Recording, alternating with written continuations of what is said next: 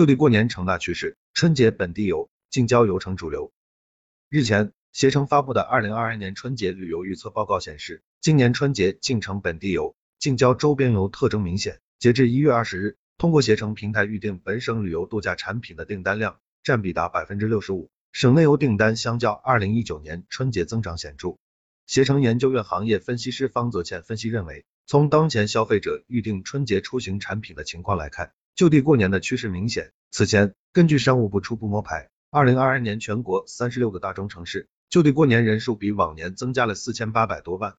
报告发现，虎年春节期间，一线、新一线城市继续领跑就地过年，上海、北京、成都、广州、深圳、杭州、南京、重庆、武汉、苏州荣登最爱就地过年城市榜单前十名，石家庄、威海、哈尔滨、南通等省会或二三线城市，凭借二零二二年春节本省订单同比增量，引领了就地过年新晋黑马榜单。其中，排名第一的石家庄，虎年春节省内旅游订单同比增长超六倍，进城本地游拉动了城市周边民宿、高端酒店及乡村旅游消费。通过携程预订本地酒店的人次，较前几周呈现飞速增长态势，主要以本地人订本地或周边酒店为主，同省住宿占比近六成。当前最受欢迎的酒店类型以亲子型、温泉酒店和城市度假型酒店为主。当前订单量排名前十的目的地是上海、北京、三亚、广州、重庆、成都、苏州、杭州、南京、凉山。